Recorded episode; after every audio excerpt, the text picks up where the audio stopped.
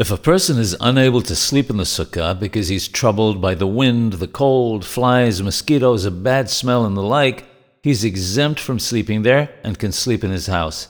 If he's unable to eat there for the same reasons, he's also exempt from eating in the sukkah. Nevertheless, on the first night, he should eat a kazayit, that's one ounce of bread, in the sukkah before going into the house. He should not recite the blessing of Lisheb Basukkah, however. The reason is that there's an opinion that one is exempt from eating in this case, even on the first night, and we don't recite a blessing when there's a difference of opinion.